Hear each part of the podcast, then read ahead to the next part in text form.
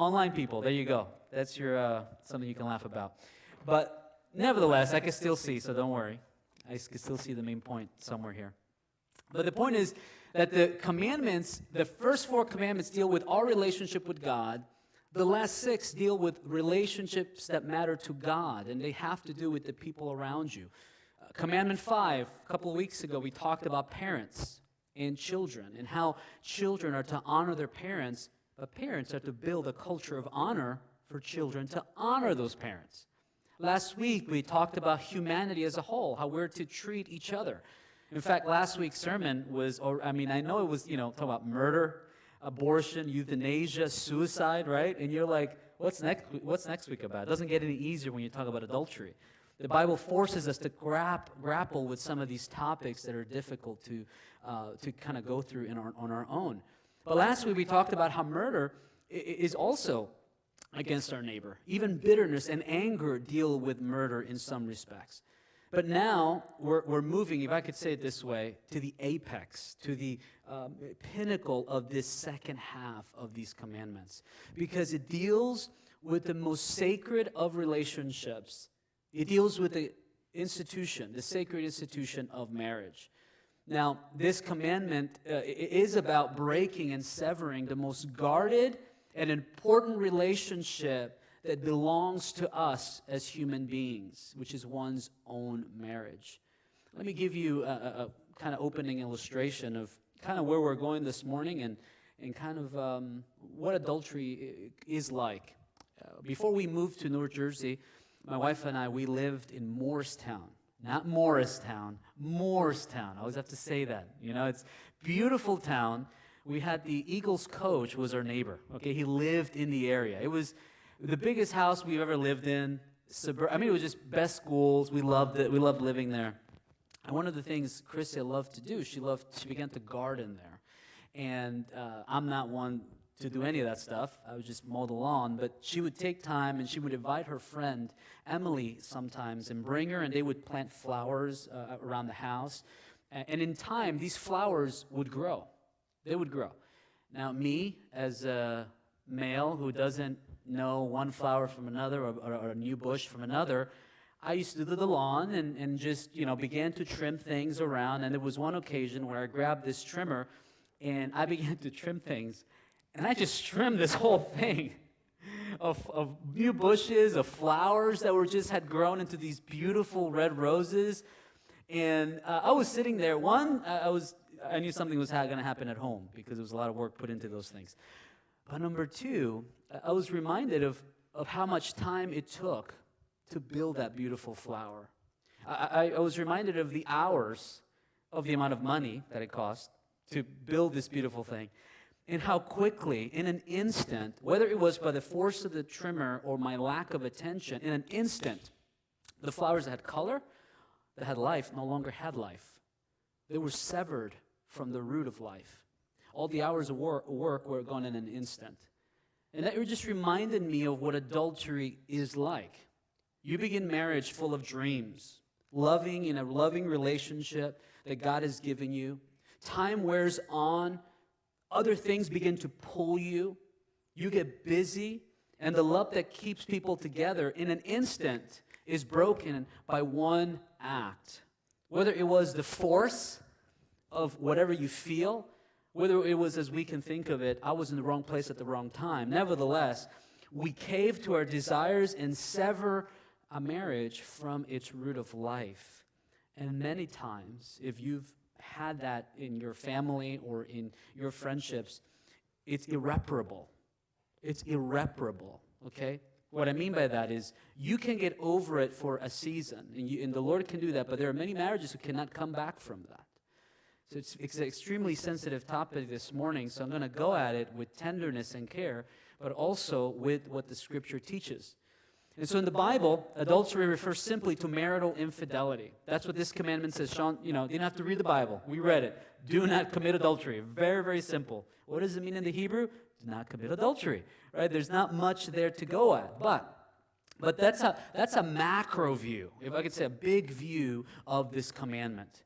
This commandment is not just don't don't do something. we talked about how these commandments are not just about doing. But there's more to this here. There's a, there's a micro view, but there's also a, a sorry, it's a micro view of uh, infidelity, right? Uh, uh, a, man, mar- uh, a man who is married having sex with someone that is not his wife, or the other way around. But it's more than that. It has to do with how we ought to live in relationship between husband and wife. This commandment reflects not just the act of adultery, but reflects biblical principles for sexual relationships within couples. Now, those that are here that feel uncomfortable, you're like, you don't talk about that in church. You just don't do that. Well, the Bible forces you to. You hear me? Right? So we have to go at this cautiously, but also with conviction.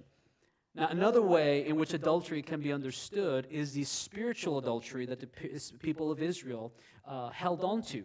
People worshiped other gods, and God, in Ezekiel, in Jeremiah, he calls this spiritual adultery. Simply leaving God, who, whom they had a reunion and relationship with, after other gods. But this morning, it's, not, it's, it's going to be some of that, but primarily it's going to be how this commandment confronts us with biblical principles for relationships um, under the covenant uh, of God.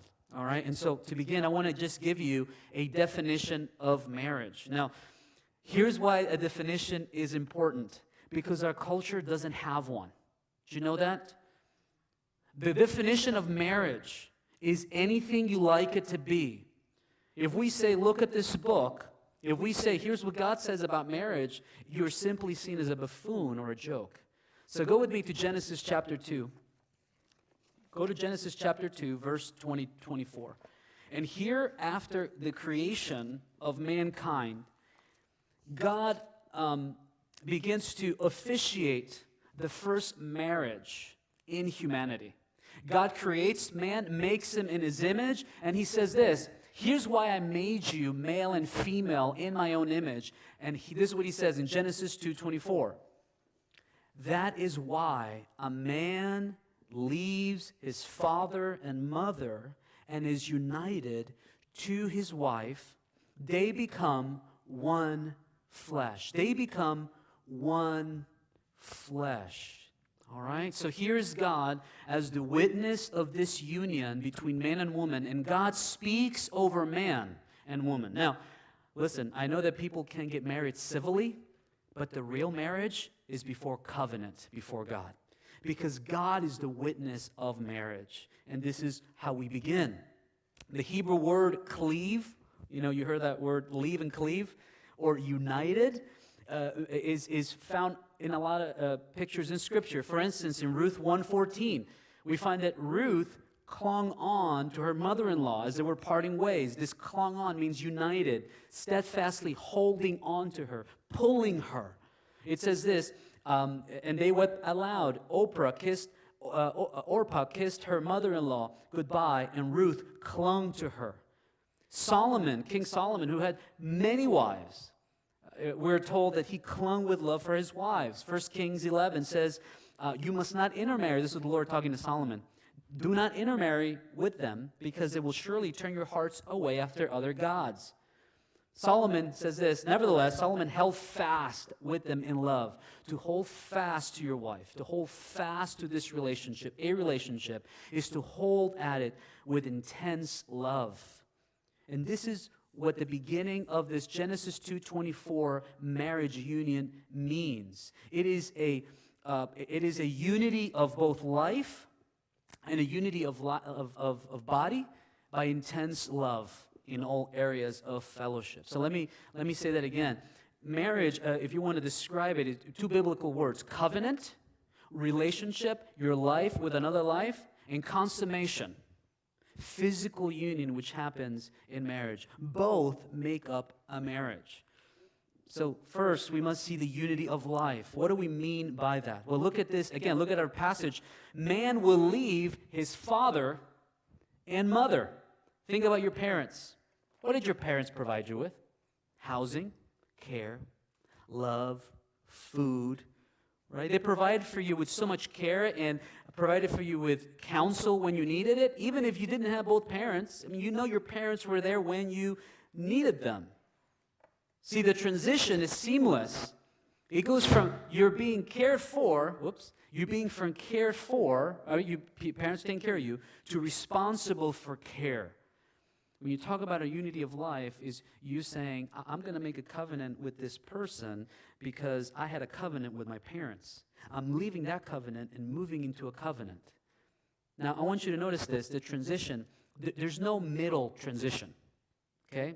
Uh, for instance, I, I know I, I was in high school, all right? I know what high school is like. And right now, you have this in between where you can pretty much date anybody you want, right? Just try. I mean, I was told in high school, just there's a lot of fish in the pond, right? Try them all out. One of them maybe will, uh, you know, kind of hook to your. Uh, maybe one of them you'll, you'll like. You got to try as many as you want. This should make us consider passive dating or emotional relationships where, where we don't go from being cared for to responsible for care, but rather we have this holding period to try as much as we want and as we can. Let me just say this if a man is in multiple relationships before he gets married, do you actually think he's going to change when he's married? All right? Think about that for a moment. The, the logic of that is not, is not there. The logic would be that because he is he's holding, waiting for the one, he would be, uh, he would be committed to one when he's married, not the other way around. To give yourself wholeheartedly to someone who is not planning to leave his father and mother can produce emotional wreckage and ultimately will produce pain in, in, in people's hearts. Again, there is no holding period. How good did you have your life with your parents? You, get, you guys that are married already, right? Right? You're, I mean, I do that now, right? I go, man, I wish I could go back and not worry about a car payment, right? I wish I could go back and just go to the park and watch football for hours and have like no work. I don't want to work, right? Because that's what life was like with our parents. Well, now we have a responsibility. Man, particularly, is called to, for this responsibility. And here's why because you're bound to your parents, united to your parents in life. And now that life now becomes bound with somebody else. Today, more millennials are living at home than any other point in, in, in this century. Today, more people are choosing not to get married, but rather live together as though they were married. Why? Because they don't have a definition of marriage. That's why. Because marriage is not a unity of life, it's just a relationship that you have. Not something where God is the witness. Can you picture that? Can you imagine? What, what would God say about your marriage if He was sitting right at your table?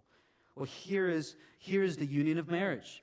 The union of marriage is limited to one man, what does it say here? And a woman. Not men or several women. Marriage in the Bible is heterosexual and monogamous. And I know, again, if, if, we, if you put this out on the internet, it's like, you sound like, come on, man, you, that, that's so old school. That's so last century. But yet, we must grapple with Scripture, with Genesis 2.24. The Bible doesn't change, even though the culture changes. Amen? In marriage, we're, so again, let me repeat this again. In marriage, here's what marriage is. We're united in life or covenant. We have a covenant life together. Here's what this means. Here's what you want to get practically, right? That means when you get married, you don't have two separate bank accounts. You have one account. You know why? Because you're one person. You no longer have two dreams because you're two people. You have one dream. You no longer have two distinct hobbies that keeps you away for, the, for your entirety of your life, but rather you have what? You have one overarching. I'm not saying you can't watch football. Yeah, I'm not. You know, I hope you get what I mean. Okay, you have one vision for life. Be, you know why? Because you're one person. You're not two people, you're two lives put together. Your joy is now one. When one person exceeds, one person's success is something for you to be joyful about, and the other way around. When somebody's in pain, it's as if you're going through that same pain. We cannot live, marriage is not a life of two people just living together. Marriage is a life of two lives coming together. And so, as we begin to define marriage, this definition is nowhere out there in, in, in the world. The Bible says it is a covenant, a unity of life together. But it's not just that. It's not just relational, emotional, heartfelt union. It is also one of the body. It is consummation. Okay, look again, verse 24, 224. They become one flesh. One flesh. Again, you can go around it. It is you become one person. Again, the transition goes from a public declaration of leaving your father and mother. This is public. People know in the ancient Near East, when you left your father and mother, they knew you're leaving wealth, you're leaving protection. It's a public declaration of leaving that behind in order to receive the promise of private pleasure. It's not the other way around. You guys see that in this passage? Not the other way around. It is not go and become one flesh and then go ahead and leave your parents. That's not what marriage is. It is the blessing of the parents that sends the kids, the children out into the unknown. Today, we're called to enjoy physical union under the covenant in which God is the witness. God is our witness of this covenant. Stat tells us otherwise. Over half of the US teens have had some sort of sexual intercourse by the age of 18. I was a youth pastor for a long time. I won't tell you what happened, but I'll just tell you if you think that's not happening, then you're wearing the wrong lenses. You're wearing the wrong glass, glasses. We must be watchful that our bodies also matter. We're, we're the temple of God. All, even our sexual organs were constructed in such a way that man and woman can actually become one flesh. Don't get squirmy on me, okay? Don't get squirmy here. But but this is but th- we have to. This is what marriage is. It's beautiful. I know that sex now is like this horrible thing that's so evil and, and people, but, but this is, God made it for man. Men and women fit biologically like a puzzle because they were made to be one flesh. This union reminds us that they're not two people anymore, but they're one. So these are the two elements one, co- covenant, relationship, unity of life, and consummation, unity of the body. In these two ways, people become one in a marriage, and if you're married this morning, you know that when one of those two things are not really going well, the other one suffers, right? You guys know that, right? Or, or when you're emotionally, women are not doing well, men, you have to go, what am I doing wrong? Where are we failing? Or the other way around. The fact is that these two, this, emo- this, this life giving emotion, heart, and body, is what marriage brings us and becomes one. And this is this is do with adultery. Adultery breaks it, destroys it, and actually pulls another person into this covenant relationship where God is the witness of it. You will rarely find an adulterous relationship that is just physical. It is most of the time both. It is both a unity of life where a man shares his heart with a female who's not his wife, or a man shares his dreams and the man begins to dream and think of other things, and it turns into a physical attraction, or the other way around. Physical attraction turns into an emotional relationship. How are we doing with this? A, a new, uh, new statistic says that 30 to 60% of married couples will cheat once in their marriage. 74% of men and 68% of women admit that they cheat if it was guaranteed they would never be caught. 60% of affairs start with close friends or coworkers. You guys hear that? Those stats are not very good. And there's other stats. I mean, as I was researching for, the, for this morning, I was so struck by, again, the level of lack of, uh, of care for what this means to our lives. The truth is that marriage is no longer held in high esteem. There's no definition of marriage. Covenant and consummation are whatever. God is our witness, whatever. But the scripture uh, uh, shows us this. Look at Leviticus 20, verse 10. I think I'm going to put this verse up. Leviticus chapter 20, verse 10. If you want to know how serious adultery was in the Old Testament, you want to know how serious it was? It was the same thing as murder. That was the punishment for adultery in the Old Testament. Leviticus 20 says this If a man commits adultery with another man's wife, with the wife of his neighbor, both the adulterer and the adulteress, what does that say? must be put to death. Here's what this means that if you're committing adultery, or if you're, you know, if, if, if you know people that are committing adultery, the difference between that, them and the Old Testament is that is in the Old Testament they, were, they would have been executed. I mean, think about the, the brevity and weightiness of adultery before God's eyes. In the New Testament, of course, Jesus does um, offer other options uh, other ways in which we can come to Him and no longer die in this way because He died for us. He died this death that we no longer have to die that way. But here's the point that if you were born in the Old Testament, you would have been executed if you're committing adultery. And so as we come to the New Testament, we have to think, well, what is Jesus going to do with this? I mean, look how how terrible adultery is. Look how hard this is. And look at the punishment. Well, is Jesus going to come and say, hey guys, I got you. Everything's going to be all right? Not at all. He doesn't get any easier. In fact, he ups the ante. He ups the standard of sexual sin. Okay, now turn with me to Matthew 5. Go to Matthew 5, verse 27.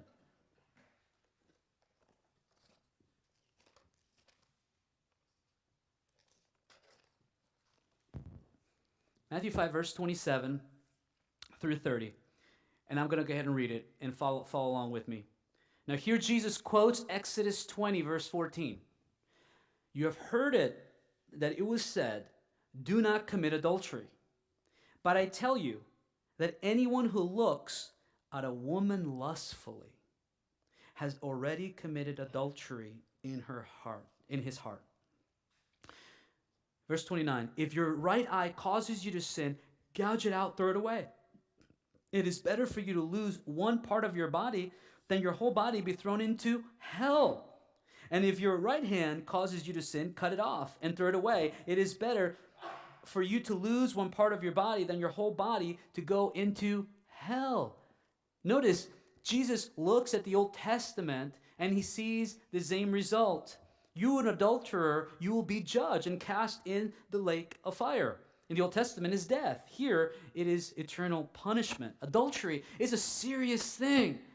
But Jesus goes far beyond popular opinion and raises the bar to say this it is not just the fact that you commit adultery. You know why? Because the Pharisees will walk around and say, I would never commit adultery. Oh, I've never done that. Oh, I would never ever go near another man's wife and go after her. I would never do that. And Jesus goes right against the religious people of his day and he says, It's not about that. There's something in you far more dangerous than that. It's what's in your heart. See, nothing can keep us from what God knows about us. Today, I was reading about this uh, company called Neuralink, and it's a um, it's a um, brain company that's looking to connect these, uh, you know, penny-sized chips into people's brains to read your uh, dream frequency and your activity of the brain to move or to basically see what you're thinking, to know what you're thinking. And they've, you know how far they've come after billions of dollars? They cannot predict what color you're thinking of. Okay, that's how far they've come after billions of dollars. But here, Jesus says that God knows our thoughts fully. God knows the intentions of the heart. There's no secret in our thought life before the all knowing God. When it comes to adultery, God knows. I know that this sermon might be like, man, this is man, this is hard to get through, but but God knows right what's in our hearts. What we're hiding, what we feel that God needs to expose before him so that we can be healed from this great trouble. Notice here in verse 27, it says, anyone who looks at a woman lustfully. Anyone. Anyone. No exception clauses. Kings, priests, ministers, pastors, youth, elders, old men, young men, women.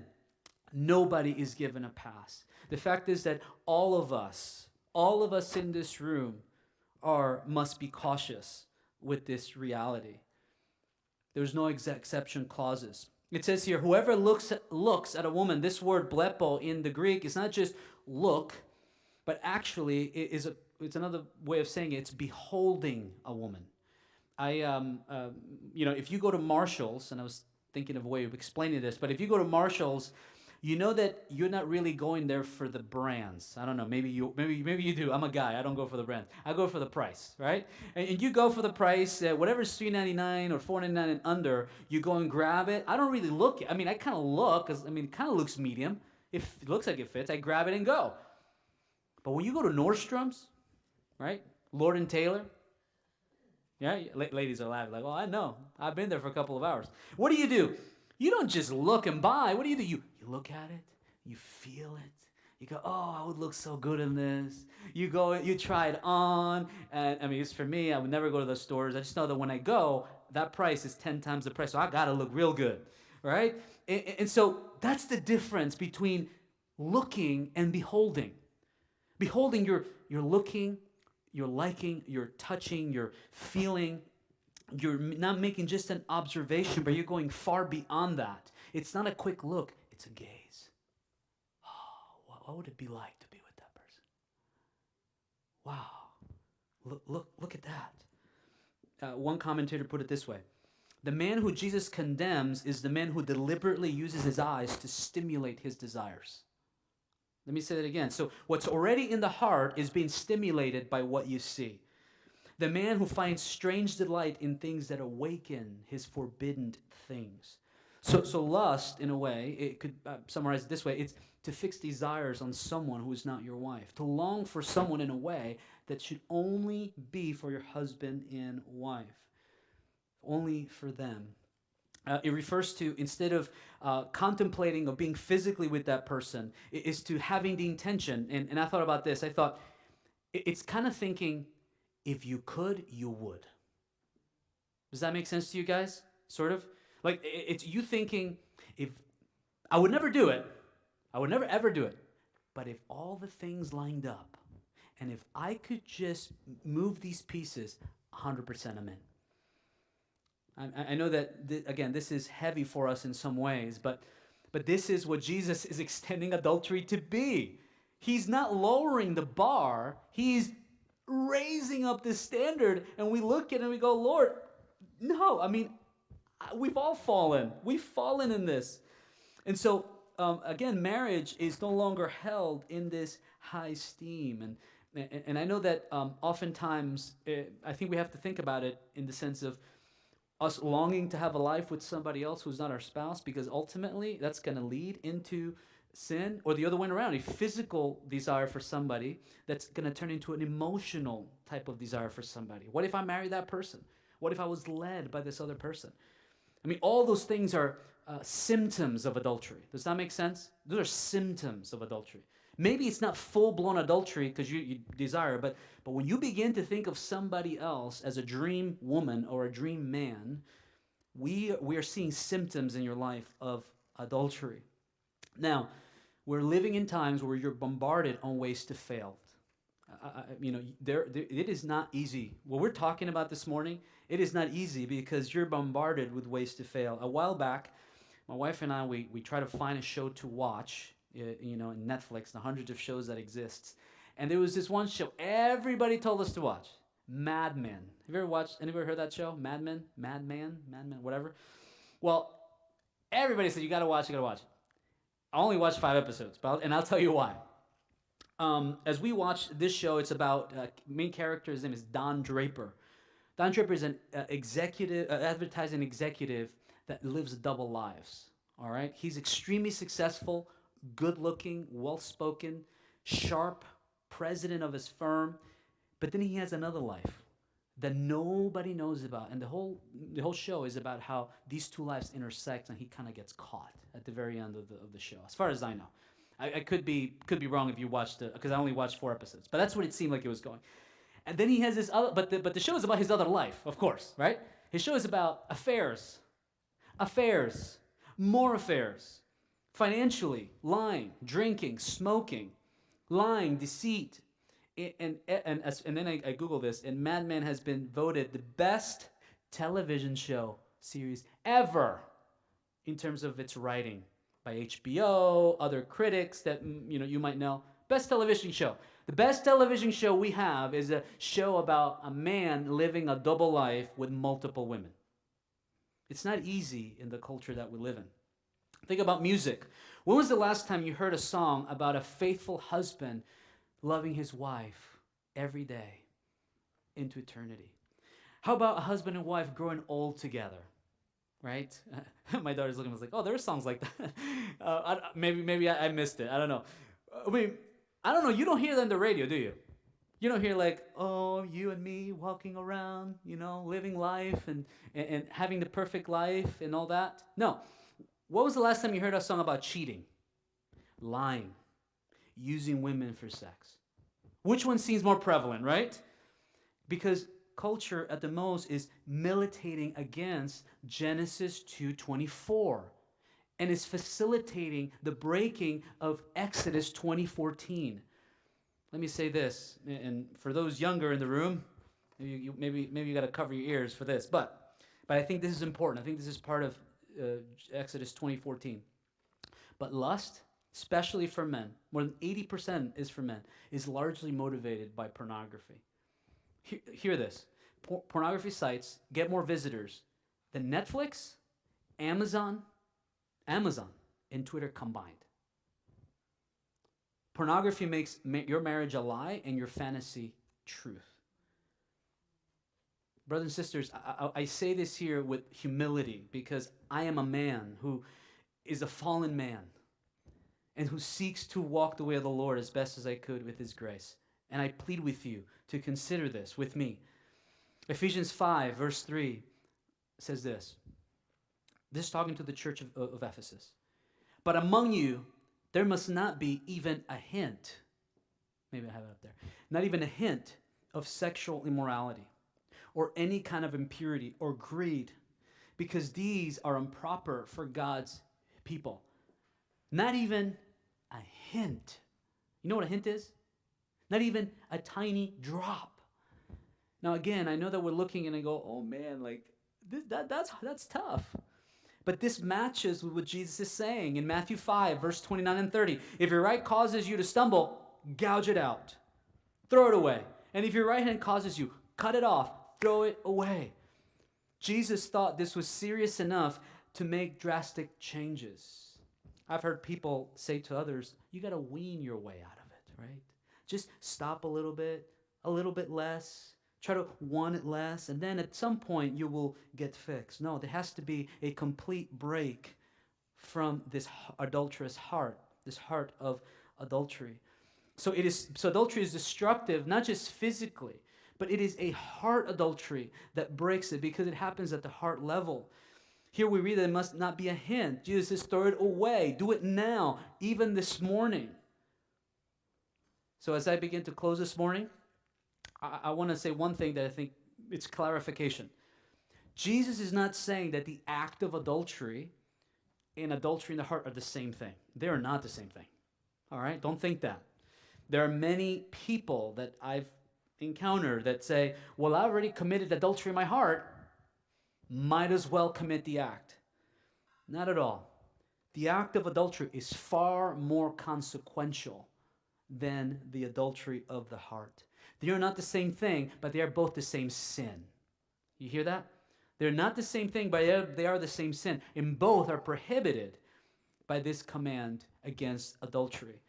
Again, the act of if you're if you're in the precipice of committing this, if you're watching online this morning and you're you're at the edge of jumping off the cliff because things at home aren't the way they should be, brother, I, I implore you, Genesis 2:24, Ephesians 5:3, there must be a hint of it. Don't jump yet, especially if you're struggling at the heart. And so this morning, as I finish, I want to give you just a way of fidelity. The fact is that by nature, we're unfaithful people. And so, for us to seek to be faithful, we must look at the scriptures to provide guidelines for fidelity. In Ephesians 5, I don't have time to go through Ephesians 5 and to really look at the beauty that uh, Paul describes for marriage relationships. But here's what Paul says Husbands, love your wives, sacrifice your life, teach them the word of God daily. Wash them with the word. Love them as you love your own body. Wives, submit to your husbands, right? That's all beautiful. It's, a great little sermon for, for a wedding. But at the beginning and end of Ephesians chapter 5, at, at this, these job descriptions that God gives, this is what you find. In Ephesians chapter 5, verse 25 begins this way Husbands, love your wives. Maybe you know this passage. Just as what?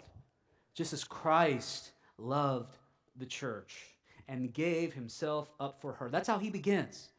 You want to know how it ends? After giving these descriptions, he ends like this This is a profound mystery. I am talking about Christ and the, you know this, and the church. Marriage ultimately is not about you. I know that, you know, you spend a lot of money on your wedding. You have a house, you have things in both of your names, you're trying to live inheritance for your children. But marriage ultimately is about Christ and Christ's model of how he loves his church. Fidelity does not begin with us trying to be faithful. You know why? Because most likely than not, you're going to fail. The way we beat infidelity is by looking at the model in which Christ has loved you, that you were an adulteress, that you at all times and in all ways walked away from God, and God looked at you and still came to you and forgave you. Not only forgave you, but he lived a perfect life and died on the cross. That when he was on the cross and as people were mocking him, he said, Father, do not, like, forgive them, for they do not know what they are doing. We were so unfaithful to, to, to God. Then the Bible says that even while, Ephesians 2, even while we were sinners, Christ died for us. Think about that. You know, I can put it another way. Even while we were in an adultery, Christ gave his life for you and me. Not only that, but then he no longer calls you an adulterer. He takes away, He removes all the adultery of your life, your sin, and your rebellion by which you go after other gods. He heals us from our past, He heals us from what we've done. And He says, I clothe you with a new person, I clothe you with myself. When I encounter the tragic stories of heart adultery or physical adultery, 100% of the time, infidelity first began with God. You hear that? Infidelity first began with God. Nobody ever got into infidelity and said, I don't know what happened. It just kind of popped up out of nowhere. I was still praying to God right before it happened. That's deception. The fact is that way past adultery, right, even before that, you already left God, which is why you're so susceptible to, uh, to adultery. To fight adultery, healing from adultery, we must embrace Christ's love for us again this morning. If you're here this morning and you just said, Man, I'm a mess, I am that guy. Here's hope. Ready? Adultery is not the unpardonable sin. You hear that? It's not the unpardonable sin. God will not cast you out forever. In due season, as we repent in faith and come to God, He will draw us in and change our identity, change our name, give us a new way of life. But we must first bring and find fidelity with God. If you try to find fidelity, just you, you're ultimately going to find yourself dissatisfied and exhausted and tired. So the seventh commandment this morning points us not just to the committing of adultery, but to a pursuit of fidelity, a pursuit of faithfulness unto Christ and to his gospel, a love that we don't deserve, that he pours out unto us every single day. So, this morning, as we pray, um, I, I know this is a sensitive subject again, so don't feel the pressure to come and pray. But if you do would like to pray, I'm going to have Michael, Denise, if you guys are here, I'll have Michael on one end and Niece in the other. We like to pray at the end of our services. We want to pray for you. If, if you know someone, maybe you want prayer for that person, or if you personally struggle with issues related to adultery, pornography, uh, while these are serious, this place is like a hospital, right? This is a place where we don't we all don't have it all together, but we can come to Christ for his healing. So we'd like to pray for you. You go to Michael or Denise. If you like to pray for healing in your past, we'd like to pray for you. If you want to just pray for repentance, restoration, or just the Lord to help you walk this out, you know, we'd love to pray for you this morning. And so, what I'm going to do is we're going to just worship. We're going to uh, sing a song together that uh, communicates this. But here's what I want you to take away that, that marriage is the union of life and body, covenant and consummation that Jesus does not leave us off the hook. He, he even goes deeper than that. But he ultimately gives us the model by which we can overcome this by looking at the way he loves us, by submitting to the way his picture of love. That marriage is a picture of him, Christ in the church, giving himself up for her, so that we ourselves will give up ourselves for our spouse and lay down our desires, as good as it may feel, for the glory of God. Amen. I know that was was a lot, but I hope you hear my heart on it. This is not, you know, we're living in, in times where this is not popular and it won't be preached because it will draw people away. But I pray that as you pray and as you worship with us, that you'll see that there's hope for us. There's so much hope. We're not casted out, but we're welcomed in by the glory of God. Um, amen. So I'm going to begin. I'm going to move out a little bit and uh, we're going to worship.